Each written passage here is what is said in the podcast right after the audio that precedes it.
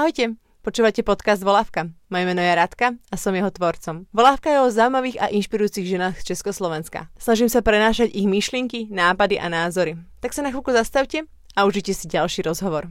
Mojím dnešným hostom je Tereza Nvotová, režisérka napríklad dokumentárneho snímku Mečiar, ako aj celé večerného hraného debutu tvojho Špína. Um, takisto sa podiela na scenári, ale si si zahrala vo filme Mars. Uh-huh. A ako herečku sme ťa mohli vidieť aj vo filme, Tango s komármi napríklad, za ktorú si získala aj nomináciu najlepšia herečka vo Slnko v sieti. A, áno, to bolo, to už si ani nepamätám, hej. Takže prahistórie. Hej, hej. No. A aké si mala detstvo? Pretože všetci ro- poznáme tvojich rodičov, tvoja mm. maminka je herečka, tvoj tatko je vlastne uh, režisér. A mm-hmm. aké bolo tvoje detstvo? Hm, trošku sa to cítim ako u psychologa. Hlavne s touto prvou otázkou. Nečaká. Aké si mala detstvo a tvoj, aký je tvoj vzťah s mamou? Budeme pokračovať. Jasné. Uh, no, uh, aké som mala detstvo? No, uh, tak ja myslím, že dobre, alebo neviem, z akého smeru sa na to pýtaš. Uh, moje detstvo bolo také ako, ja som sa narodila v Trnave, uh, vlastne rok pred revolúciou to vtedy moji rodičia robili ešte v Trnavskom divadle pre deti a mládež, čo bolo perfektné, lebo ja som bola e, to, tie deti. A, ale robili tam aj z toho dôvodu, že počas komunizmu sa tam dosť ako uh, nasťahovala taká slovenská kultúrna elita, ktorá vlastne chcela robiť aj veci, ktoré sú nejak tvorivé, možno aj trochu protirežimové a vlastne to mohli schovať za tie ako keby kreatívne detské predstavenia, pritom to boli veci, ktoré, ja neviem, robili hobita, ale bolo to v podstate o e- emigrácii. Akorát to tí komunisti proste v tom nečítali tak, tak uh, hneď, takže im to vlastne povolili robiť. Takže No, takže ja som sa narodila rok pred revolúciou, potom prišla revolúcia, my sme teda ešte boli furt v Trnave a rodičia to tam nejak spolu organizovali a robili, a robili tú revolúciu, lebo vtedy to bolo dosť aj na tých uh, umelcoch v tých oblastných mestách. A vlastne potom v rok, asi som mal 4 roky, keď sme sa presťahovali do Bratislavy, a to sme bývali rôzne v Petržalke, v panelákoch a tak sme sa rôzne stiahovali. Moji rodičia uh, začali pracovať v divadle Astorka, v ktorom vlastne sú doteraz obidvaja. A no, a ja som podľa mňa, jeden ťažko človek porovnáva detstvo, keďže iné nezažil, takže, takže pre mňa to bolo normálne detstvo. To ale... chápem, ani som nechcela to porovnanie, ale presne to, čo som chcela si vlastne, uh, vlastne naznačila, pretože pochádzaš z umeleckej rodiny, mm. z rodiny um, vlastne takých tých voľnomyšlienkárskych ľudí, ktorí sa nebojili povedať ten svoj názor, ani vlastne bojovať za ten svoj názor a aj ho v tej danej dobe utláčanej ho dať napríklad do nejakej hry mm-hmm. pre deti. Tak toto ma skôr zaujímalo, ako si to, ako si to ty vnímala, lebo začínala si ako herečka. Hej, no to už sme preskočili to detstvo. A, uh, ja som ale nezačínala ako her, alebo pre mňa to je také, že to som robila, pretože mi to bolo ponúknuté ako proste nejaká práca, ktorá bola vlastne zaujímavá a v podstate na ten malý kus času celkom dobre platená, takže, takže to bolo zaujímavé, ale nikdy som nechcela byť herečkou, ani som sa za herečku nepovažovala, len som mala také obdobie, keď vlastne som vyzerala strašne mlado a som mala nejakých 18, 19, 20 a vyzerala som kľudne na 12 alebo na 15 a to sa ťažko obsadzujú tieto postavy uh, takýchto tínedžerov, pretože väčšinou, aj teraz už ako viem ako režisér, uh, tí režiséri hľadajú niekoho, kto je starší a vyzerá mladšie, aby to dokázal zahrať, aby to dokázal pochopiť proste všetky tie nuancy a tie hĺbky a tak ďalej. Takže, takže som vtedy na to bola dobrá, teraz už na to nie som moc dobrá, tak už moc nehrám. Ty si sa vlastne vyjadril, myslím si, že to bol český, český rozhlas a že vlastne herectvo je pre teba taká brigáda, ktorú si môžeš zarobiť potom na tie no, svoje projekty. No, vtedy to tak bolo, teraz už, to, teraz už sa to dosť zmenilo, teraz už vôbec nehrám a keď hrám, tak to, ja neviem, proste skôr ako to sú nejaké kamarádske projekty, ale ale ne, neorientujem sa tým smerom. Čo neznamená, že by som si ako nezahrala vo filme, určite, ale vlastne nejak sa ne, nedovzdelávam, nedovyvíjavam mm-hmm. v mhm. tom odvetvi a, a orientujem sa čisto na režiu teraz. Tak hrala si naposledy vo filme Mars. Hej, no, ale to bol, to bol presne taký ten projekt, ktorý človek úplne ne, nezíska takým tým klasickým castingom, ale uh, keď proste to bolo úplne šialené, to sa dala dohromady parta ľudí, kedy proste uh, prišiel producent z, uh, Zdenek, ktorý povedal, hele, nechcete ísť na Mars, je takový proste uh, uh, simulátor Marsu v Utahu, takže by sme tam šli natočiť film a my všetci, no jasné, super, niekto s tým nerátal, že sa to stane. No a nakoniec sa to stalo, takže sme tam všetci museli ísť a zavrieť sa v takej plechovke uprostred púšte v Utahu a natočiť film, čo bolo dosť náročné, ale nakoniec sa to hlavne vďaka Benovi Tučkovi akože podarilo až do konca dotiahnuť ten film. Tri týždne ste to natáčali. Mm, no, dva a pol, akože dosť krátko. Pretože to bolo také ako... Ale boli ste tam zavretí v jednej, ako si teraz Petr v jednej kopke, takže všetci na takej hromádke jedli ste tam uh, toto... Sušené jedlo, Sušené áno, jedlo. áno, áno. Po, pôvodne bola tá idea, že to bude taký aj experiment, že tam vlastne budeme žiť ako tí kozmonauti, lebo väčšinou tam chodia vedecké výpravy, ktoré naozaj simulujú, simulujú úplne ten pobyt na Marse. Ale človek, keď točí film, tak to nemá šancu, pretože aby sa tam zmestila aj kamera, aj zvukári, aj, aj zvukár teda jeden, aj proste sa tam dialo to, čo sa má, tak by sme sa do tej plechovky všetci nezmestili a potom vonku by sme museli byť v tých strašných skafandroch, v ktorých sa nedalo dýchať, takže, uh, takže to sme porušili, tento, tento zámer tohto experimentu, ale aj tak to bol taký trochu sociálny experiment, mi príde, že jak sa ľudia rôzne nechávajú niekde zavierať na, do pakárne, alebo do tmy, to je teraz také moderné. Do tmy, alebo cestujú na plachetnici, aby zistili nejaké sociálne modely chovania, tak toto bolo dosť podobné. Vlastne my sme sa stretli aj predtým s jedným psychológom, uh, pánom Pavelom, uh, tak to je myslím jeho správne meno, ktorý práve uh, sa orientoval na výskum uh, takej psychodynamiky ľudí v týchto uzavretých prostrediach. Bol dokonca na jednej výprave na plachetnici, takže sme vlastne zisťovali od neho aj kvôli tomu scenáru, aj kvôli tomu, že aké to bude, že, že čo vlastne máme očakávať od nás samotných, pretože najviac, ako keby naj, väčšie riziko všetkých vesmírnych výprav je, je ľudský faktor. Ľudský faktor. Mhm. No. A, a dozvedela si sa niečo ty sama o sebe, niečo nové, niečo pozitívne a niečo negatívne možno aj? Pretože si tam bola zavretá dva aj pol týždňa s ľuďmi, ktorých síce poznáš, ale asi si s nimi dva aj pol týždňa nikdy nebola, nebola na dovo- ani ne. na dovolenke, ani nikde takto. Uh, zistila som, že strašne mi tam došlo, jak človek je adaptabilný, že pred predtým, než som tam išla, tak som mala pocit, že sa neviem predstaviť, kam idem, hej. Aj bolo ťažké ako vymýšľať nejaké scény, keď človek vlastne si to tak predstavuje, z nejakej rozprávky.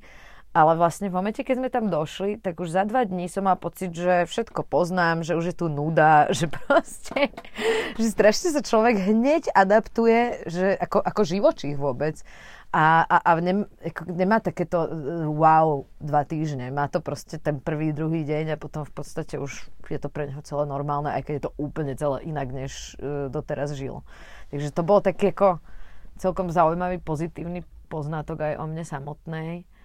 Negatívny. Uh, ešte druhý pozitívny bol, že ja som vlastne po Marse išla točiť špínu, svoj film bolo vždy ako príjemné byť pri nejakom natáčaní, predtým, než točíš svoj film, pri hociakom, pretože človek si tak ako utriedí proste, ak by to robil, čo by robil inak. Vieš, že, že vlastne mm, že som si tak ako našla aj nejaký svoj hlas už len v tom, že som tam bola a že som proste riešila aj tú tvorbu toho filmu, ktorý je úplne iný než moja špina.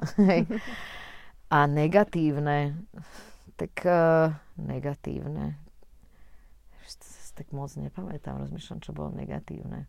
Bolo to celkom šialené tam byť v tom ako malom priestore s veľa ľuďmi, ale príjem, že sme to ako celkom zvládli všetci, že, tam, že sa tam nestalo nič ako nejaké... Rozprávate sa doteraz? Ale hej. Tak potom. Áno. Nie, myslím si, že, že úplne v pohode. Skôr akože som si tak ako, človek má o sebe nejaké predstavy, ktoré najprv musí ako vyskúšať, že či naozaj fungujú, aby zistil, že či taký naozaj je. Takže keď má človek 20, tak má pocit, že môže všetko a že všetko proste sa naučí, vie, každé dobrodružstvo je fajn. A vlastne postupne tým skúšaním si dochádza na to, že a tak toto není úplne pre mňa. A ja som si došla na to, jak strašne dôležité je pre mňa aj nejaký môj priestor, samota a že proste nepotrebujem sa úplne vrhať e, do všetkého, čo je nejakým spôsobom iné alebo extrémne, len za to, že je to proste iné a extrémne. No. Spomenula si vlastne už aj e, film, už aj film e, Špina. Rozprávali sme sa aj o filme Mečiar o pánovi Mečiarovi. Ja som mala taký pocit, keď som si študovala tie filmy, um, že oni majú také pojitko. Hej, aké? Okay. Ako, rozmýšľala som nad tým, že je to vlastne, ako si ty hovorila aj v tom uh, filme, vlastne úplne v tvojom prvom režisérskom filme, ktorý uh-huh. bol Ježiš je normálny. Uh-huh tak tam si mala vetu, ktorú keď som si vlastne prečítala, tak som rozmýšľala nad tým, že mi to príde, že to naprieč spája všetky, že tú, celú tú tvoju tvorbu. A to je, že chceš otvárať dvere diskusiám a kde končia hranice slobody a začína manipulácia. No. Čož mne vlastne vychádza či už aj z politického, populistického, mm-hmm. či už špina, to znamená, že žijeme v svete slobody, ale keď sa nám stane niečo takéto vážne, čo je znásilnenie, tak my sa no. bojíme no. to povedať, pretože No. Sme slobodní, ale vlastne nie sme. Nie sme v tej slobodnej spoločnosti. A tá manipulácia je to všade na okolo. Tak... Uh... No, asi je to také moje téma, ale to je možno aj tým, že vlastne sama sa cítim uh, ako keby, že sa hrozne bojím, že tú slobodu stratím. Uh, neviem, že, mm-hmm. že je pre mňa strašne dôležitá a až tak, že niekedy mi vstupuje do života úplne nečakaným spôsobom, hej, že napríklad si, pamätám, že som si hovorila, že Ježiš, ja neviem, že či by som sa chcela vydávať niekedy, lebo to je také, tiež to súvisí, s to, všetko vlastne s tou slobodou súvisí. Ja napríklad doteraz žijem už 15 rokov v Čechách a nemám uh, doteraz zmluvu s telefónnym operátorom a platím vlastne každý mesiac o nejakých 150 korún viac alebo 200 za, za ten paušal, ktorý mám. Len preto, že sa bojím uzavrieť zmluvu s telefónnym operátorom. Kvôli tomu, že si hovorím, no a čo keď budem chcieť niekde odísť a teraz tu budem musieť dva roky platiť ešte nejakému operátorovi. takže, takže akože to teraz spomínam iba, iba v rámci toho, že, že, že jak vlastne, uh, to, ne, neviem, neviem, prečo sa vlastne tak strašne bojím, že tú slobodu stratím, ale možno je to aj tým, práve sa vracame k tomu detstvu, že, že tí naši rodičia a prarodičia žili v nes, neslobodnej spoločnosti a pre mňa, keď ja si to snažím nejak predstaviť, jak to bolo, tak je to pre mňa absolútne nepredstaviteľné. To je jedna vec, čo ma straší. A druhá vec je, že si hovorím, čo asi príde, keď uh, nastanú už naozaj tie veľké klimatické zmeny, ktoré asi prídu s klimatickou krízou a spoločnosť na nich bude reagovať podľa mňa celkom t- totalitným spôsobom, hej, že v momente, keď sa vyvalí 200 miliónov utečencov, ako predpokladá OSN, keď sa zvýši teplota o 2 stupne, tak uh, asi nebude úplne Česko a Slovensko uh, také, že poďte k nám, my vám pomôžeme. Skôr sa opäť tie systémy zmenia na nejakú, alebo majú, budú mať tendenciu zmeniť na nejakú totalitu a to je niečo, čoho sa vlastne dosť bojím a preto, preto nejak si tú tému potrebujem omakávať z rôznych, z rôznych smerov. No. My sme obidve podobne staré a sme tú neslobodu nezažili. Hmm. Ale pritom sa tak strašne bojíme, že ju zažijeme. Áno, lebo sa bojíme, že, že, že stratíme tú slobodu. No? Že, to, že to, čo vlastne ako keby nám tá predošla generácia dala, že tak tu, lebo to, ja mám pocit, že to nám oni dali, že to je to najviac, čo mi mohli dať, je proste mať tú osobnú slobodu sa rozhodnúť, ísť žiť niekam, ísť robiť niečo, proste nemusieť mm-hmm. byť na tom jednom mieste, ale ne, netýka sa to len osobnej slobody cestovať, ale aj tej vyjadrovať sa a tak ďalej. No, tak uh, asi je zaujímavé, že to nestraší toľko mladých ľudí ako, ako mňa, pretože si, mám pocit, že, že už to berú ako normálne, že už majú pocit, že už tú slobodu nemôžu stratiť, pričom ja si fakt uvedomujem tú hrozbu toho, že môžu, alebo som nejak paranoidná príliš, ale...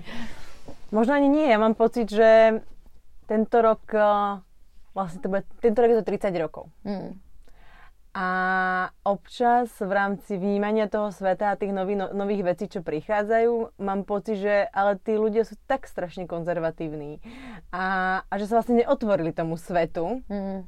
na toľko, že vlastne teraz či už bavíme o viere, o lesbičkách, o proste rôznych smeroch, kedy ten človek je slobodný, môže robiť hoci čo, čo chce, mm. rozhodnúť sa hoci ako.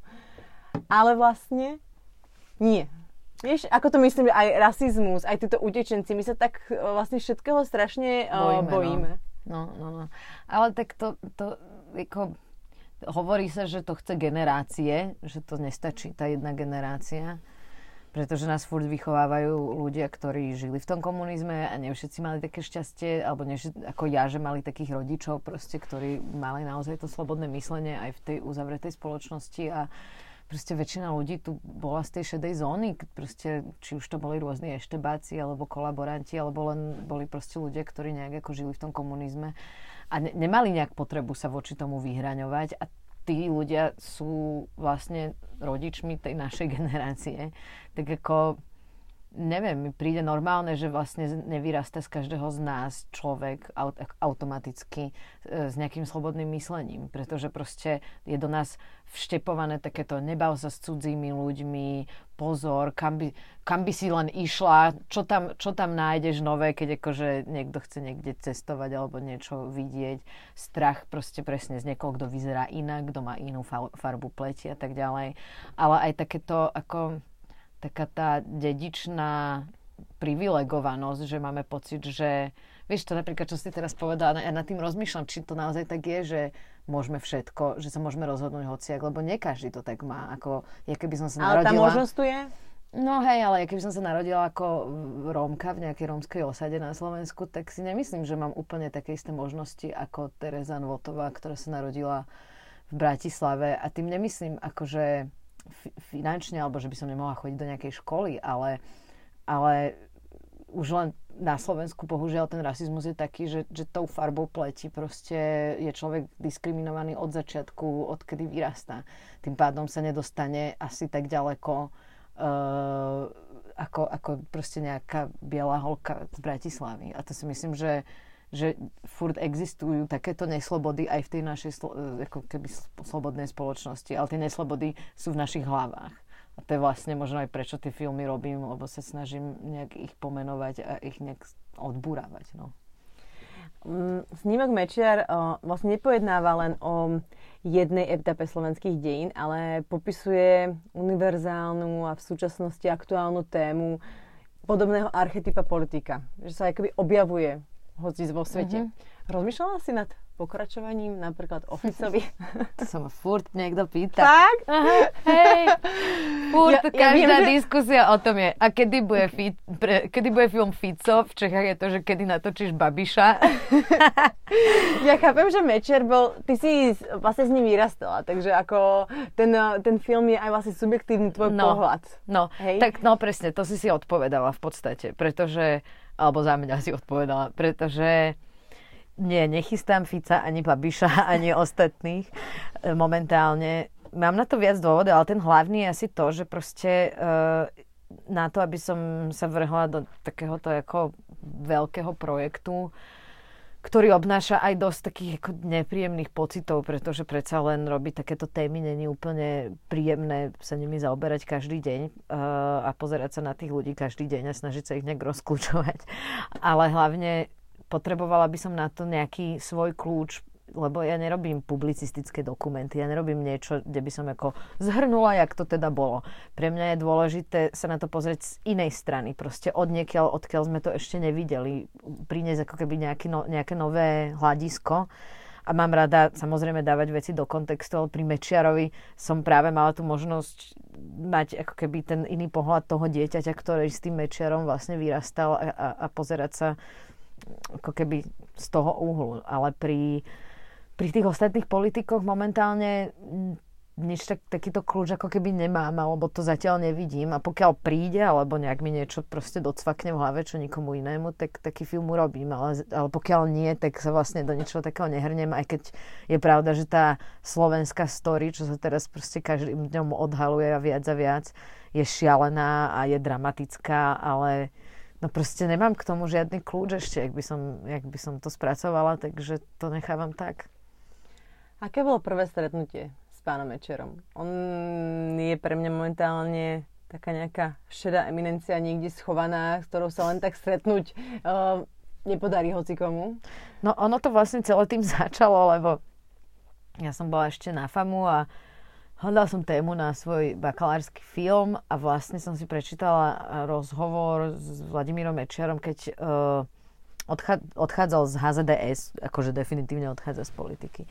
No a som si hovorila, hm, tak teraz by bol pre mňa zaujímavý, lebo možno by bol otvorenejšie ako hovoriť o tom, čo sa stalo a zároveň ja vlastne som v tom vyrastala, mám z toho taký veľmi silný dojem, ale furt taký veľmi detský, že vlastne neviem, jak to celé bolo a a tak som si povedala, že to proste vyskúšam. A som zavolala pár ľuďom, že či nevedia na neho nejaký kontakt, tak som sa dostala k jeho asistentke a jej som zavolala a ona mi vlastne vybavila no proste ona mu povedala, že čo chcem, že chcem s ním točiť dokument a, a že či by sme sa akože stretli, tak potom mi zavolal on a stretli sme sa a moje prvé stretnutie s ním bolo také zvláštne, lebo myslím, že to ani nemôže byť iné, keď človek sa stretne s Mečiarom. ale, ale bolo to také, že, uh, že vlastne v od toho momentu som vedela, že už není cesty späť a že v momente, keď on mi dal tento ako keby možnosť toho, to, toho, toho prístupu k nemu, tak ju musím ako keby nejak využiť a najprv som potom z toho robila ten bakalársky film, potom som si uvedomila, že a, to je vlastne ešte väčšie téma, musím z toho urobiť väčší film. Ale prvé stretnutie bolo, myslím, že niekde sa stretli v centrále HZDS, ešte kedy to bol taký proste panelák niekde, že ja už ani neviem, ktorá časť Bratislavy to je tam sme sedeli v takej, v takej office miestnosti s nábytkom z 90 rokov a Vladimír Mečiar mi rozprával asi 4 hodiny proste rôzne veci.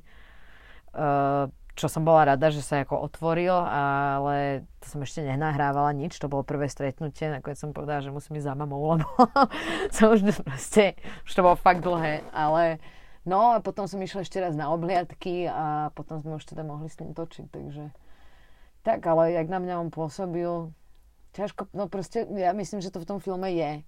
On sa choval tak, jak sa choval v tom filme ku mne proste. Tam to, tam to je veľmi ako názorné. Snažil sa byť taký ako dobrý ujo, ktorý proste chcel len dobré a Slováci ho odvrhli. To je proste ten jeho aspoň životný pocit, ktorý ja som vtedy z neho cítila. No. To som cítila aj, aj ja z toho filmu. Ja som ho, videla som ho mm-hmm. a um, hovorila som si, že že vlastne on, on vôbec nebol otvorený. On vlastne iba v podstate sa snažil možno, pretože to, čo si možno teraz povedala, že mal ten pocit, že ho tí Slováci odvrli, tak si nejak zlepšiť ten obraz no. o, tej, o, o sebe, o tom, ako žijem, o tom, čo som vlastne všetko pre to Slovensko urobil. Áno, ale tak jasne pre neho proste, on si je vedomý, že to je nejaký mediálny výstup, hej?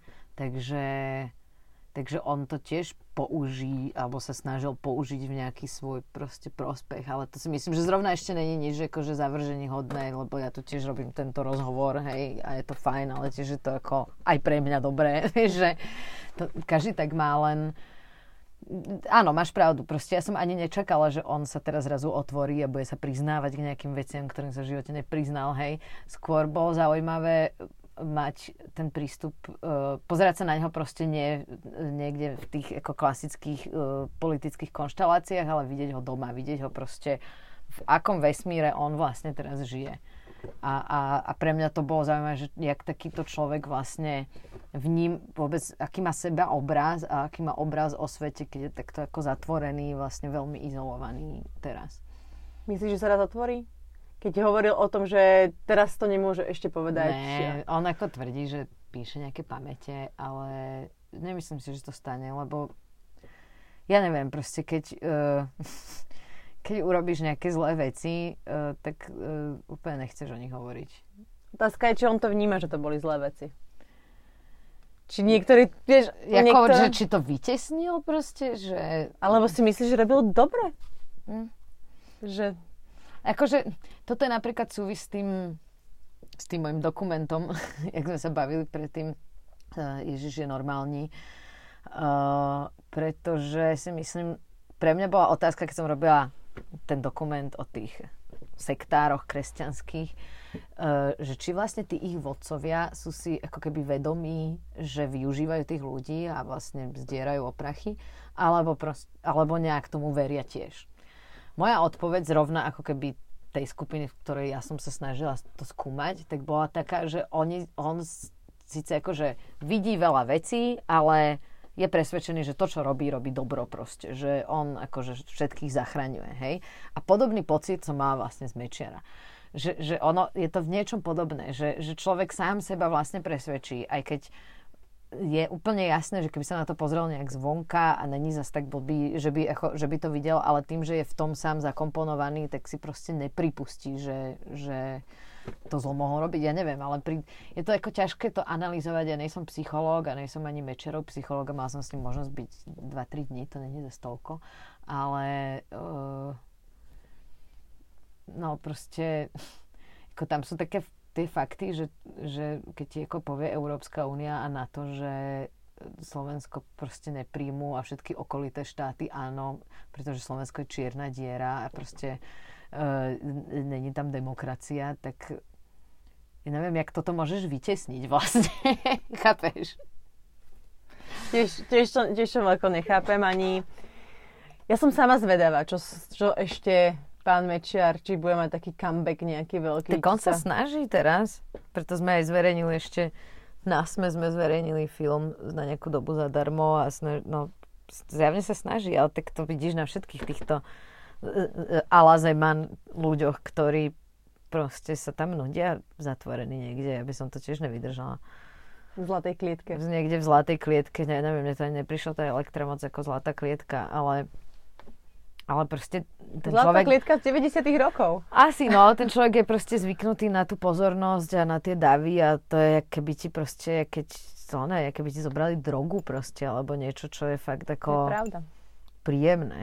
A zrazu to nemáš. A ešte na teba plujú, no tak máš pocit, že proste to si nezaslúžiš a chceš sa vrátiť a všetkým to ukázať. Um, ty si spomínala aj, že vlastne tento film vznikol ako bakalárska práca. Špina vlastne vznikla uh, už uh, na FAMu tiež, tiež v rámci, v rámci... No to bol vlastne magisterský film. Magisterský film.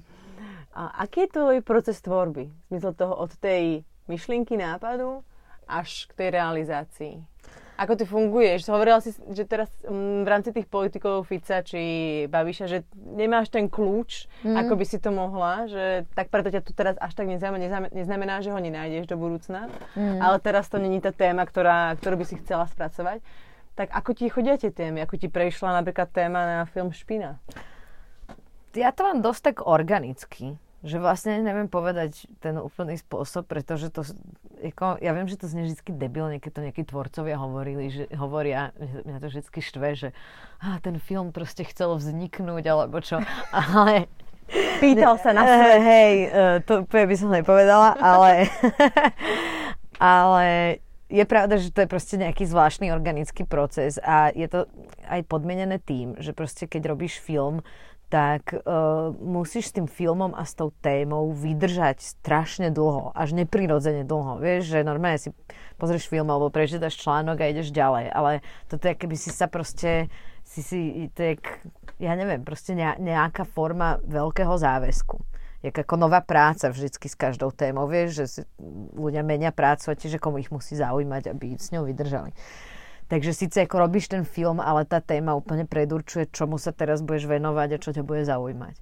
A No a to je vlastne môj nejaký taký kľúč k tým veciam, čo robím. Takže pri špíne to bolo určite to, že som mala v okolí veľa ľudí, ktorí zažili podobné príbehy, ako sme spracovali vo, v špíne. A mali veľmi jedného silného spoločného menovateľa a to bolo to, že všetky tie obete sexuálneho násilia o tom mlčali.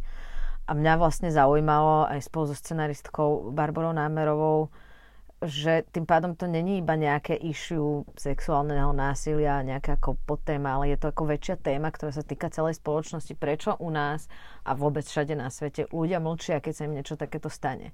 A to, to bolo niečo, čo som chcela vlastne otvoriť a, a, a, a čo, čo mi prišlo aj nosné otvoriť v rámci spoločnosti, že poďme to proste rozkúčovať, poďme sa o tom baviť, poďme sa zmeniť, možno ak to ide, pretože zjavne tie inštitúcie a tie to, čo ako spoločnosť máme za funkciu splňať a byť tu jeden pre druhého a pomáhať si, keď je nejaká krízová situácia, tak to sa zjavne nedeje hej, pri tých vlastne najhorších momentoch. Uh, a, a tým pádom je tu nejaká chyba. Proste niečo nefunguje tak, jak má. Ale pritom sa to tvári, že to tak funguje. A to mi prišlo také ako vlastne až mrazivo hrozné, že tu v tom žijeme, ale nikto to nechce úplne vidieť. Čo mi potom potvrdilo aj to, keď sme ten projekt sa snažili financovať a vytvoriť, že to vôbec nebolo jednoduché a ľudia ma od toho odlhovárali a hovorili mi, kto sa na to bude pozerať, nejaké znásilnenie, ako to zaujíma, urobte radšej niečo pozitívne, že vlastne veľa ľudí k tomu a, a priori pristupovalo, že proste, že teda fuj, takáto téma to proste nemá zmysel, hej. Pričom mi to len potvrdzovalo to, že naopak to práve zmysel má, pretože na to fakt každý úplne kašle. Čo bolo zaujímavé, že potom, keď sme tú špinu premiérovali, tak to bolo asi pol roka pred MeToo. Takže ono ako keby niečo bolo vo vzduchu, proste, že ne, nebola som to len ja, kto to cítil podobne, ale bolo to veľa ľudí po celom svete, ktorí proste už majú pocit, že, to, že, že to presahuje nejakú hranicu. A tá situácia toho mlčania a, a toho, toho množstva toho sexuálneho e, násilia, ktoré proste není nejak vyriešené. A tým pádom mi to prišlo vlastne aj tak normálne, keď potom prišlo to mi tu, že, hm, že vlastne ja som vedela, že to není len tých pár ľudí, ktorých ja poznám, ale proste sú ich milióny, stovky. Je ale zaujímavé, že nám, že v rámci toho mýtu uh, je to také dvojsečné. Jak, uh, ten, uh, máme, máme tu slobodu slova, aj keď ja niekedy hovorím, že by som ju na internete zakázala najradšej niektorým ľuďom. Ale no. máme slobodu slova. Áno. Máme uh, neskutočné množstvo internetových portálov, neskutočné množstvo informácií na danú, jednu danú vec. Uh-huh. Teraz si zoberieme vec tu. Neskutočné množstvo informácií. No. Neskutočné množstvo fake news. Uh-huh. A potom sa nestráca ten zmysel toho, vieš? Lebo to, to, to, to je jak taká lavína, ono sa začne postupne, že sa to nabalí a mám pocit, že to potom vlastne zavalí ten zmysel, prečo to vlastne vzniklo. Tak ono by sa tým pádom dalo povedať, že by sa strácal zmysel vo všetkom, hej? Mm, Lebo potom už nemá zmysel robiť nič, pretože všetko je zavalené nejakými proste blbosťami.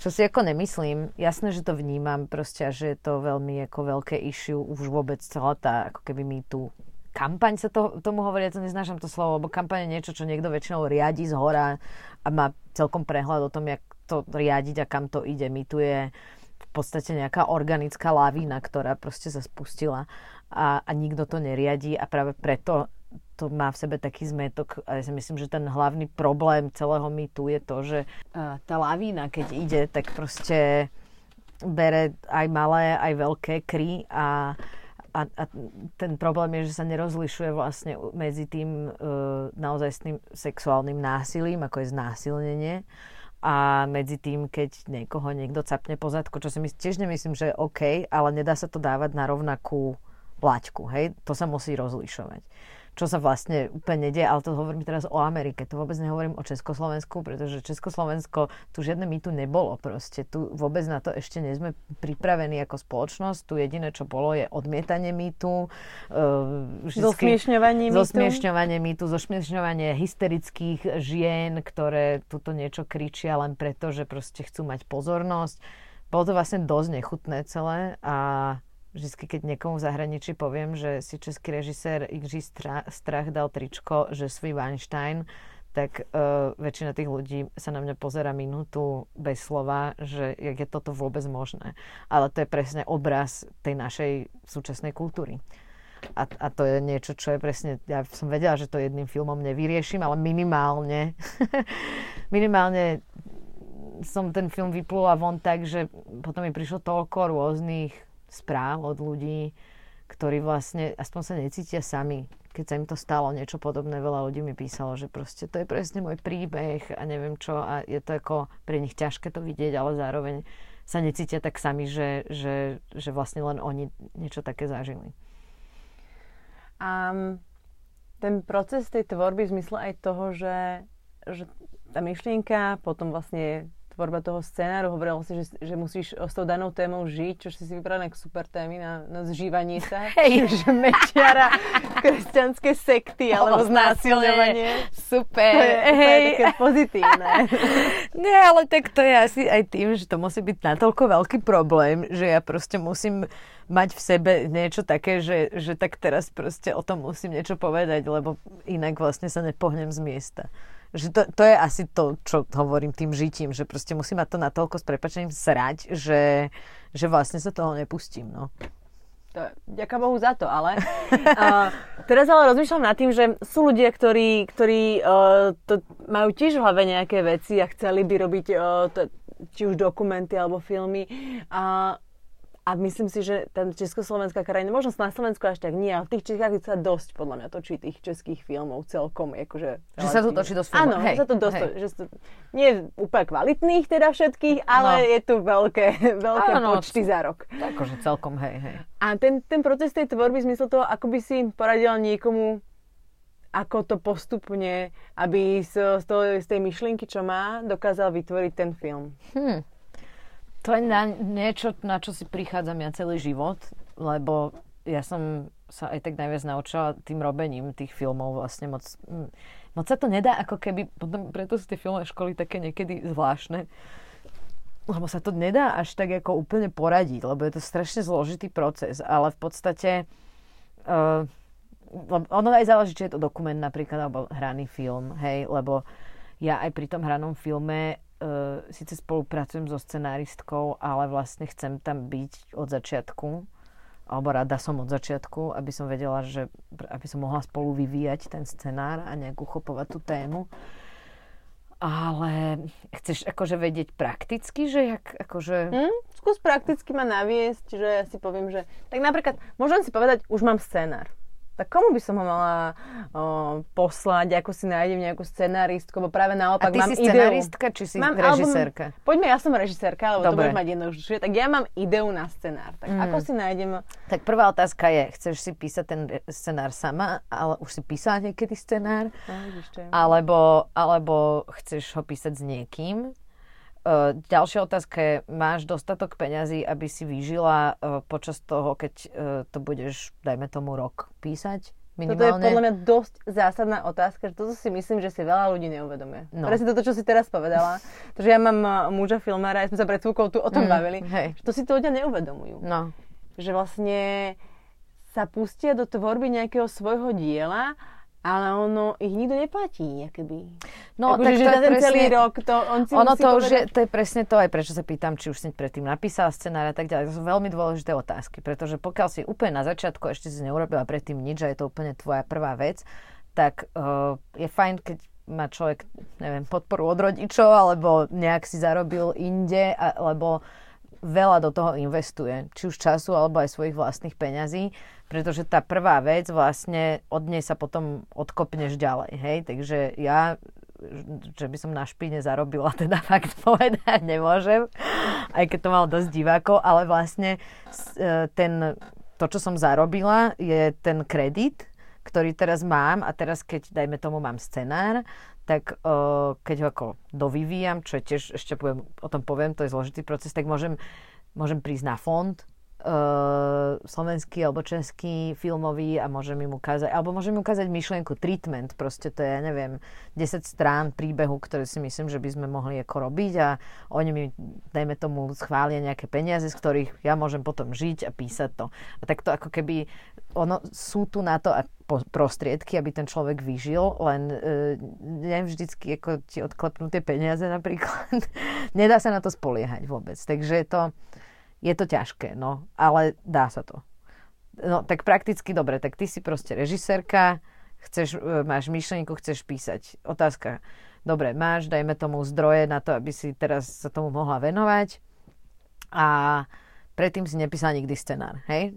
Mhm, napríklad. Alebo, ja teraz ne, nechcem to konkretizovať na mňa, alebo skôr na tých ľudí, ktorí nad tým takto keby rozmýšľajú a ukázať im, že to nie je jednoduché natočiť ten film, že nie je jednoduchý ten proces, že to trvá rok, dva, no, tri roky no. a za tú dobu ten človek proste musí aj z niečoho žiť a, a že uh, znázorniť na takom fiktívnom príklade, ako to približne funguje. To si už vlastne teraz povedala, že vlastne môžeš ísť na ten fond a tam si vypýtať na tú prvú fázu, to znamená napísať toho, napísanie no, toho scenára. Na literárnu prípravu sa to volá. No, mm-hmm. no, no, no, no. Hej, ale to väčšinou proste napríklad to si podala moja scenáristka, to nie sú peniaze, ktoré by som dostala ja napríklad. Aj keď už na tom mm-hmm. scenári no vlastne no, chcem ako keby spolu participovať od začiatku, hej.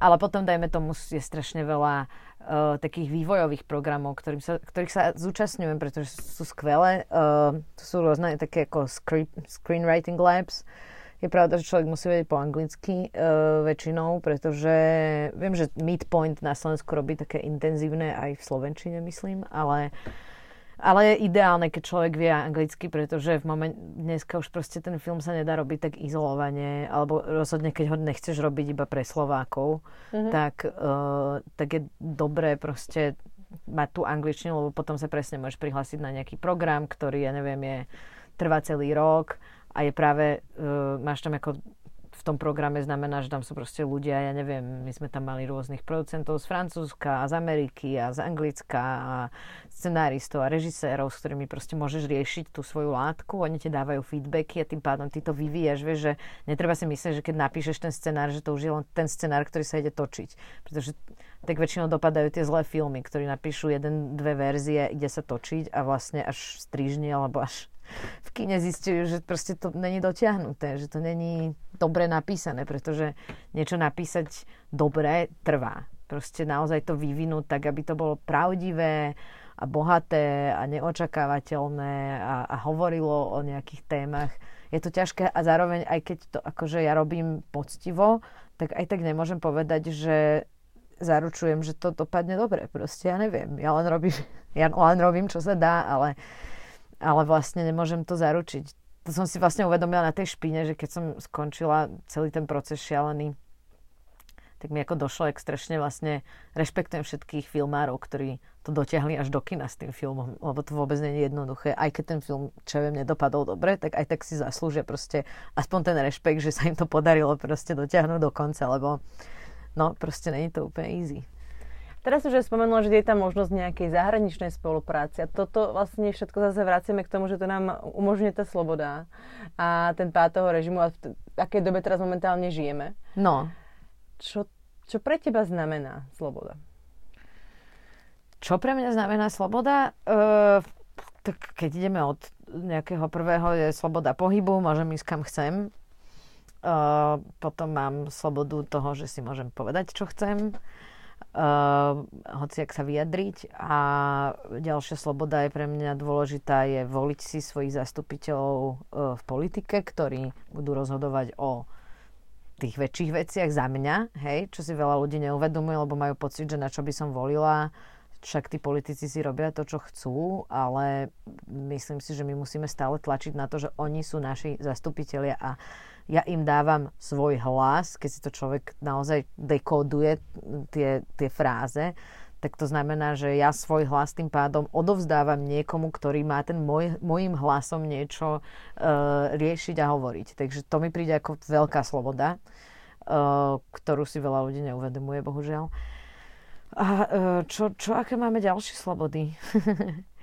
uh, ja mám teraz amerického priateľa, a dosť často si uvedomujem, jak vlastne to máme strašne super v rámci e, zdravotnej starostlivosti, pretože to je tiež veľká sloboda uh, byť ošetrený v nemocnici, hej? Uh, zadarmo. Zadarmo, no. Alebo v podstate zadarmo, lebo tak ako platím si zdravotné, ale rozhodne Vieš, lebo tam síce v Amerike, keď si platíš zdravotné, tak proste si ho platíš do nejakej výšky. Takže väčšina ľudí, ktorí dostanú nejakú závažnú chorobu, ako je rakovina, alebo proste majú nejaký veľký úraz, tak ich to zrujnuje, pretože aj keď sú poistení, tak vlastne im to poistenie nestačí na, na tie veci, ktoré oni potrebujú zdravotne. Takže tá, tá, to ľudské právo na zdravotnú starostlivosť mi príde ako veľká, vlastne jedna z veľkých slobôd.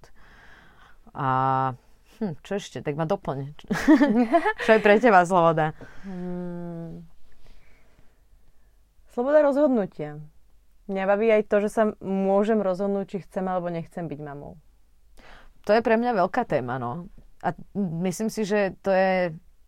Ako túto slobodu sme mali aj predtým, hej, čo je za komunizmu. Áno, ale bola si stará dievka odvrhnutá niekde na Ale furt to tak je, ako v istom zmysle, pretože ja ale napríklad tak, no. to riešim, teraz mám 31, hej, takže už je čas to riešiť. Mám na to ďalších, neviem, 9 rokov, potom už čas odíde. A, a ja napríklad nechcem svoje vlastné deti. Ja, som, ja si chcem adoptovať, pokiaľ budem chcieť deti. A je to niečo, čo mám pocit, že keď niekomu poviem, tak... Uh, tak sa vždy tak zdráham hovoriť tie svoje dôvody, pretože vždy, keď ich hovorím, tak mi ľudia buď ma posudzujú, že mm, ty si karieristka, hej, a, že som sebecká, keď nechcem svoje deti, pretože proste, ja ne, tomu nerozumiem úplne. To, to je trošku... Uh, je, ale hej, je tam akože, je to, často to je, že proste ona je sebecká a radšej sa proste, radšej sa starala sama o seba, než o nejaké neviniatka, vieš.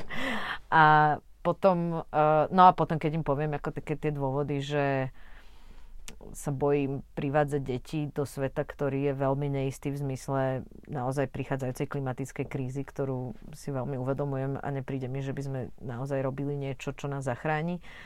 Tak to nechcem úplne nikomu urobiť a to už, to už ma ľudia absolútne odsúdia proste okamžite. A potom ešte keď poviem, že od roku 1970 sa zdvojnásobila populácia na Zemi, hej, že pre, ako v roku 1970 tu bolo o polovicu menej ľudí a tak toto akože rastie exponenciálne. Takže to je ďalší môj dôvod, ktorý tiež všetkým príde úplne hlúpy. Uh, no a nakoniec vlastne presne skončíš pri tom, že, že si povedia, že vlastne uh, Eh, keď som čítal také štatistiky na Slovensku, kde myslím, že cez 70% alebo 80% eh, Slovákov si myslí, že hlavná úloha ženy je starať sa o deti a o domácnosť, hej. Takže keď si už len zoberieš túto štatistiku, hej, tak ja nemám pocit, že by sa u nás niečo až tak menilo, aj keď je pravda, že s našou generáciou máme možno väčšiu nejakú, nejaký pocit tej voľby, hej? Tej Áno, myslela som tý, to, to slobodné rozhodnutie a ten pocit voľby som myslela v tomto, ale keď hovoríš o tom, ako tým, tieto percentuálne nejaké výskumy, tak my máme v ústave napísané, že rodina je muž, žena, dieťa.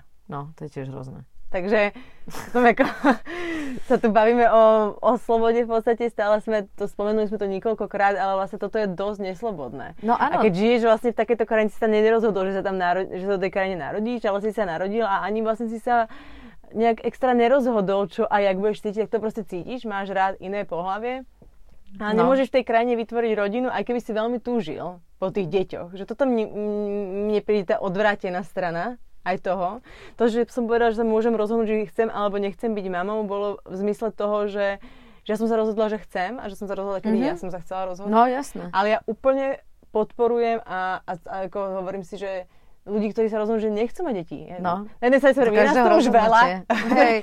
aj, keď, aj keď vlastne výskumy zase hovoria, že, že, že už vymierame a že nás sa málo. V Európe, ale v Európe. ja to berem ako, no. že som obyvateľ sveta. Áno, ale ale toto je podľa mňa tá sloboda. Tak ju vnímam a dúfam, že keď si hovorila, že to vymení, že je potrebné na to x generácií, tak ja dúfam, že už deti mojich detí toto riešiť až tak nebudú musieť. V zmysle toho, že ty si povedala, že už mi je 31, Mm. Už by som mala. Mm-hmm. Už ma tá spoločnosť tlačí do toho, aby som mala. No, tak ale aj tá biológia, hej, zase... Áno, to je jasné. Tak môžeš mať opäť rodici deti v 60 takže tam akože je, tá žena naozaj má ten že, že, že musí mať ako keby prísť do nejakého rozhodnutia, do nejakého času proste. Tá je tým tlačená. No a potom samozrejme tou spoločnosťou ktorá je taká, že ja som ešte v pohode, keďže žijem v meste a mám akože žijem celkom obklopená celkom liberálnymi ľuďmi, ale keby som žila úplne inde a niekde na dedine, tak si nemyslím, že vôbec je otázka, či by som sa takto rozhodla, hej? Či by som vôbec mala, ako keby, keby, či by som si vôbec vedela predstaviť, že mám možnosť voľby v tomto. Úplne neviem. Hmm. Ja rozmýšľam, rozmýšľam nad tým, lebo ak si to aj spomenula, že, že v rámci toho, že sa narodím ako Rómka, takže nemám zase až takú, až takú možnosť, ale mm-hmm. stále nejak verím v to, že keď v tom človekovi, keď ten človek má v sebe nejakú tú odhodlanosť a, a verí v to, ale, že, že niečo dokáže, tak Ale proste... to musí byť v tebe podporované. Ja proste neverím, že s tým sa človek rodí. Akože ja si proste ja neverím, akože jak je tá odveka debata nature versus, versus nurture, proste, že či sa rodíme už ako nejakí hotoví ľudia, alebo či to máme v sebe, alebo nie, tak ja tomu neverím. Ja si myslím, že práve takáto odhodlanosť a odvaha, tieto veci musia byť v tebe istým spôsobom podporované. Ty musíš mať tie, tie, tie modely proste okolo seba, podľa ktorých ty pochopíš ten svet, rozkoduješ ho a potom si nájdeš to svoje miesto a, to, a, a nájdeš aj tú svoju odvahu a to, čo chceš robiť. Ale v momente, keď tie modely chýbajú a keď proste celá spoločnosť ťa od, od začiatku odsudzuje a plúve na teba, tak uh, proste ne, ne, ne, nemáš takú sebaistotu, ako majú proste ľudia, ktorí vyrastajú v prostredí, kde to je úplne inak. Takže... A ty si v takom prostredí vyrastala. Vďaka tomu vlastne teraz si tam, v podstate, keď, keď vychádzam teraz z tvojich slov, tak mám pocit, že si tam, kde si ano, a robíš tie ano. veci, ktoré A ja sa cítim privilegovaná v tomto zmysle, áno. A keď si povedala na pódiu, um, na pódiu vlastne protestov proti korupčným, poďme sa nebáť. No. Myslíš, že sa nebojíme? No, strašne sa bojíme, preto som to povedala. Ale v zmysle toho mladých ľudí. Poďme sa nebáť, tak, eh, tak sa poďme nebáť. Ale čo to znamená pre teba? Mm, pre mňa to znamená uh, prekračovať nejaké osobné hranice aj do nejakých nepríjemných momentov. Lebo je jednoduché sa nebať, keď sa všetci okolo teba neboja. Hej? Keď proste sme na demonstrácii a všetci kričíme, tak to je v pohode. Ale pokiaľ to má človek urobiť sám, a není hneď ten hrdina, ale je naopak niekto, kto je proste nejakým spôsobom niečo robí inak, divne, tak sa to nerobí, nemá. Tak to si myslím, že je ten nestrach, ktorý je ten hrdinský. Pretože byť hrdina, keď sú všetci hrdinovia, to, to proste to nie žiadny hrdina. To je, a, a pre mňa to tiež akože znamená hľadať nejaké vlastné momenty, kedy si hovorím, hm, sem nechcem, to už je nepríjemné, ale vlastne racionálne si zhodnotím, no ale to je presne to, čo ja sa snažím ako keby uh, nerobiť, alebo čo, čo vlastne prekračovať nejaké svoje, uh, jak sa to povie, no proste tú komfortnú zónu svoju. To si myslím, že je niečo, čo je ťažké pre každého, ale dá sa to postupne vlastne prelamovať, prekračovať a, a, a vlastne aj žiť s tým, že pre mnoho ľudí potom môžeš byť, neviem, nejaká, dostaneš nejaké nálepky alebo neviem, proste, že ťa nebudú všetci mať radi, nebudeš ten populárny človek, ale ale tá, tá, tá vnútorná integrita si myslím, že ťa odmení, alebo človeka aspoň mňa odmenuje mnoho viac, než tá uh, externá. A čo ťa čaká teraz do budúcna? Na čom pracuješ? Na čo sa môžeme tešiť? S čím sa zžívaš momentálne? S akou témou? By ma zaujímalo po týchto troch. Takou zaujímavou. Vlastne toto mi prišlo do života tak nejak prirodzene tiež, ale no, uh, môj otec a otec mojej scenáristky si na strednej škole kúpili takú drevenicu e, na Liptove storočnú proste, kedy to je úplne v horách, tam treba ísť pešo, kedy si tam bola osada, ale všetci tie drevenice zniesli dole a zostala tam jedna jediná, v ktorej žila taká žena a tá povedala, že nikam nejde. No a potom si ju vlastne kúpili títo spolužiaci a ja som tam chodila každé prázdniny vlastne sme tam boli dva mesiace alebo jeden mesiac uh, normálne tam rúbe drevo, není elektrika, voda, medvede, vlky, všetko. A moja scenáristka a kamoška Barbara Námerová prišla vlastne s príbehom, e, ktorý zasadila tam, do tohto prostredia, ktoré tak dobre poznáme.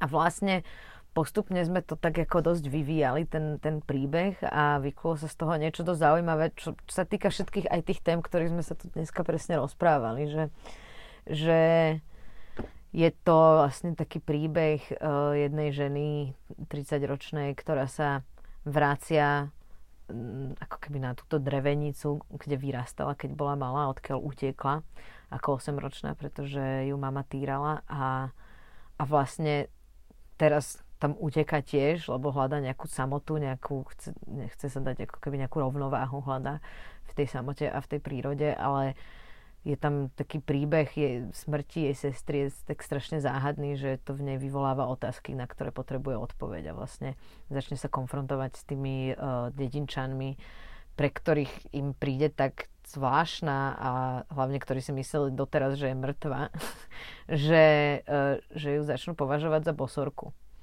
A to je také ako, že ďalej už ne, neprezradím. Ja som to videla Ale... totiž to na poda, no. že ste si to tam, je to sviet, Svetlonoc? Svetlonoc, no, no, no. Svetlonoc, ja. drama a horor. No, no, no, no. Je to taký... Úplne iný žáner. Tak drama není iný žáner. Ale to, horor. To, že, áno, áno, ale zase to si ako keby to prostredie a tá téma nejak pýta, že sa nám vlastne nejak nás baví pracovať s tým mystériom a a vlastne to, čo sme presne sa tu aj bavili o tých fake news a o týchto všetkých veciach, že vlastne to všetko vychádza už z tej poverčivosti, už z toho, že vlastne sa snažíme ten svet, ktorý je tak strašne záhadný, zložitý a nevždycky príjemný nejak uchopiť, hej, a zjednodušiť si ho, aby sme mu rozumeli. A tak proste buď veríme konšpirácii, alebo veríme, že suseda ma uriekla proste, alebo mi uriekla dieťa preto je choré, alebo proste niečo, hej. Nejak si to snažíme vysvetliť, pretože vlastne dokážeme to nešťastie alebo to, čo je tak záhadné a prehlušujúce úplne prijať. Alebo prijať že to je možno aj naša chyba. Uh, a to sú presne témy, ktoré tam vlastne riešim a zároveň tam riešime tému presne toho ženstva, toho, čo to je vlastne byť tá žena 30-ročná a čo vlastne chcem a nechcem a do čoho ma tá spoločnosť tak trochu tlačí uh, a, a čo je ten môj vnútorný hlas a nejaké to objavovanie. To je taká druhá téma, ktorú tam riešim a tretia je nejaké to spojenie s tou prírodou, pretože mi príde, že že sa strašne ako keby sme sa odpojili a pripojili sme sa na ten internet a na všetko ostatné a, a púšťame si tú prírodu z nahrávok a, a zaspávame pri šumení lesa zo Spotify, ale vlastne už tam ako nejdeme úplne. A, a to mi príde strašne zásadné hlavne v, tej, v rámci toho, čo teraz sa pociťujem ako najväčší problém a to už som spomínala viackrát, a to je vlastne to, čo sme spravili tej planéte a to, čo uh, teraz tá planéta bude robiť nám v rámci klimatického, ho, klimatických zmien, ktoré sa týkajú aj Slovenska. A, a to, čo stále robíme, že, že vlastne tým, že sme prerušili ten svoj vzťah s prírodou a s tou planetou a už ho nepovažujeme za dôležitý, ale za niečo, čo proste je okolo nás a bude tam vždycky, tak uh, si myslím, že to bol zdroj toho, že sme to úplne proste pokazili, vy, vyrúbali si strašne veľa lesov a stále si ich vyrúbavame a pritom to nikoho až tak moc nezaujíma a, a vlastne bez toho, aby sme k tej prírode znova nejakým spôsobom našli vnútorný a osobný vzťah, tak, o, tak sa nič nezmení a myslím si, že vymreme. No, ja viem, že to ťažké, ako ťažké slova, ale môže sa to stať keď človek sleduje posledné vedecké výskumy a vedecký konsenzus. Pretože si vidíme iba na špičku nosa. Pretože no. nejak, um, to ja tu už za 50 rokov nebudem, tak čo. No, Alebo ja už čo to za je presne to, čo Babiš povedal, prečo by malo zaujímať, čo tu bude za 30 rokov. Akože, no. to je, je to strašidelné, no. A, a no, takže, takže takéto témy tam riešim.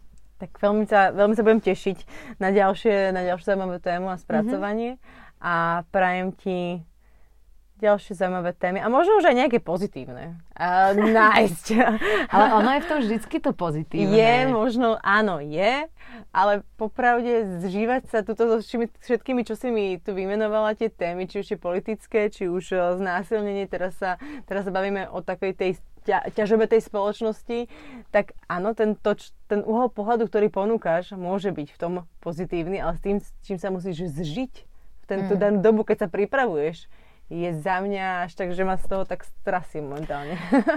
mm, akože hej, ale uh, je to niečo, s čím žijem aj tak už v sebe a toto je skôr príjemné cez niečo ako keby aktívne pre, pretaviť von. Že, že, mm-hmm. že ten film môže byť aj taká istá forma nejakej, ne, ne, nejakej neviem, či terapia, alebo jak to nazvať, ale že proste človek to vypluje von, tým pádom už ho to tak ne, ne, vnútorne a musím povedať, že strašne príjemné napríklad teraz chodiť po obhliadkách hľadáme lúky a lesy a proste lokácie na film a byť v tom lese proste, odísť z tej Prahy a z tej Bratislavy a fakt akože byť v tom lese a nielen o ňom písať v scenári alebo niečo, takže, takže ono má to aj dosť príjemné aspekty. Tak budem držať palce a ďakujem veľmi pekne za tvoj čas. A díky. Ďakujem. Počuli si ďalší diel podcastu Volavka. Nájdete ma na sociálnych sieťach Facebook, Instagram, ako aj na webe www.volavka.sk.